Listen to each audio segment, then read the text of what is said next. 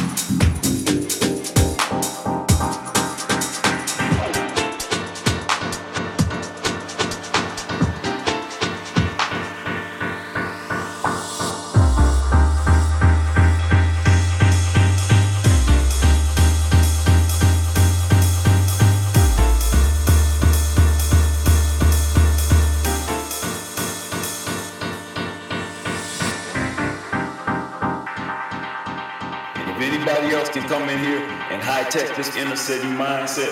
We got kids running around talking about icy grills, 22s, and $300,000 of diamonds in their mouth.